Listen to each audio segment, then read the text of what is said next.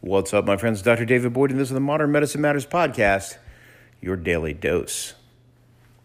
Episode number 113. Today's topic is this getting to the next level. Sit back and relax because here we go. That's a nice concept, right? Getting to the next level. Like it sounds nice in all the great ways, but what the heck does that mean?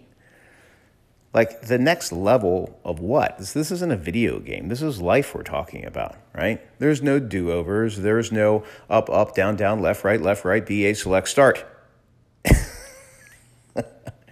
Which, if you're from my generation and you played uh, uh, Contra on Nintendo, you know exactly what I mean by that. I can't believe I still remember that. Man, that is reaching really far back. That just goes to show you how many times I must have played that game. But nonetheless, next level means something totally different to all of us. And I'll have you consider that the next level in your life is really that level that you want to get to. It's one notch up from where you're at right now. Maybe where you're at right now totally doesn't work, and you really want to go like 10 levels compared to where you are right now. Whatever it is, the thing is, is there is a formula in order to do that. And you might say, okay, well, that's nice, Doc, but how the heck do you have this secret formula? Why? Because I goofed it up for long enough. For long enough, I didn't put things into play and, um, and really just kind of kept pushing, but not really forward, not, certainly not to a next level, kind of actually more so pushing in every direction out of frustration more than anything else because I wasn't happy with where I was at. Not where I was at personally, financially, in relationships. And, um, and it was more out of frustration. Have you ever been at that point where you're so frustrated that you're like, you know what? I just need, want to move in a direction, not necessarily the direction that is going to benefit you, just a direction to go somewhere. Because wherever you're at right there, you don't want to be there.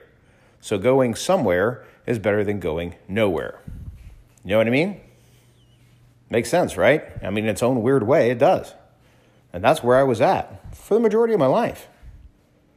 The difference was, in order to get to the next level, you actually have to have intention and move with a direction and move with purpose. How do you do that? So, the first thing is this you need to be aware that you're not happy with where you're at. This sounds easier said than done. I mean, all too often, we get complacent, we get comfortable. We say, you know what, mm, it's good enough, right? Uh, it's good enough where I'm at right now. How's your job? It's all right. You know, you make a paycheck. I'm off on the weekends.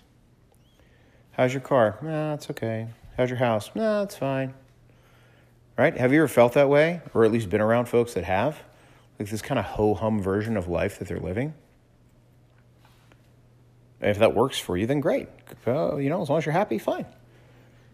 But I'll have you consider that there's probably a lot of areas that it's not working. So having that awareness, just to say, you know what, this isn't working for me. And I'm willing to get uncomfortable in order to get to the next level. That's step number one. That's the first piece of the puzzle. Second piece of the puzzle is this resilience. It's going to get uncomfortable. Consider that in order to get somewhere you've never been, you have to do something you've never done the same old ways of doing things simply doesn't work. I learned this all too well also, especially when it came to connecting with my dad. So they say, okay, well, all right, you want to go there? Yes, let's go there. So connecting with my dad, like whether trying to appease him or um, talk about the things that he wanted to talk about or whatever it was, like the, the connection did not increase. It wasn't until I went back and addressed like stuff that pissed me off when I was a kid, deep resentments that I had. And I mean, some very powerful conversations. I actually flew back to Florida just to have these conversations with him face to face. And it did not go well at first. It was not the was not the response that I was expecting. And it shifted our relationship. It's still shifting our relationship. But I had to actually look at that and say, okay, do I have the resilience to, to look at this and say, you know what, I don't like this situation that I have. I don't, I don't like the relationship I have with my father. What am I, do I have the resilience to be willing to change that in order to have powerful conversations and powerful collisions? In order to potentially change it without a guarantee that it'll even work. Which leads to the final part of the formula asking for help. I was too dang proud, you see. I was too proud to ask for help because I figured that was a sign of weakness. That if I asked for help, then I wasn't a strong man, that I wasn't, that I wasn't a leader if I asked for help. And I didn't want that. I didn't want to admit that to anybody, especially myself. But the powerful thing about going and asking for help is that you see a perspective that is outside of you, that's outside of your mind and the way that you see things. And the amazing thing is, is when you ask for help, it puts you in this vulnerable spot. And that vulnerability in itself, people appreciate because they, if, if you're asking someone that is actually willing to give you help, they see a little bit of themselves in you.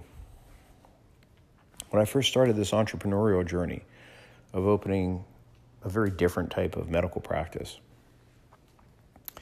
and I really didn't know what I was doing.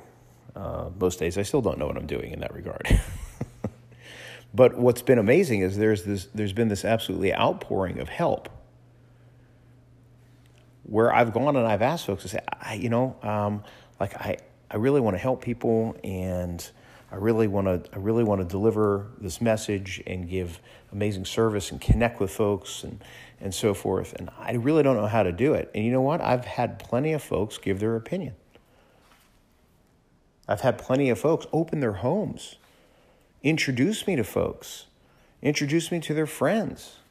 I mean, it's the outpouring of help has been absolutely amazing, and it would have never happened had I never asked for it.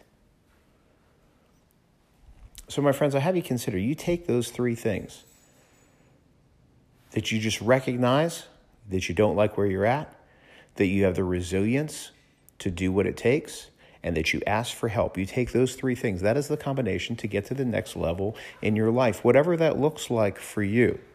Whether that's financially, whether that's actually finding love that is healthy and, and is what you want, whether that's changing the relationship with your kids or with your parents or whoever, or deepening your relationship with God. That is the combination. Changing your health, facing your family, your family medical history, and actually changing up things so that you don't have to succumb to it and play by those same rules.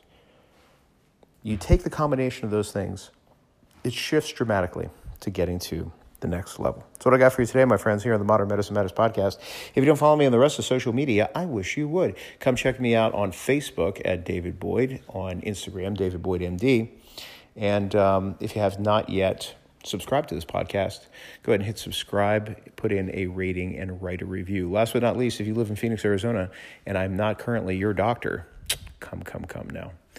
Go on over to P3MD. That is P3MD.com put in your name and email address. That'll lead to a conversation between you and I to see if we are a fit. That's what I got for you today, friends. Remember, health as well, so invest in yourself.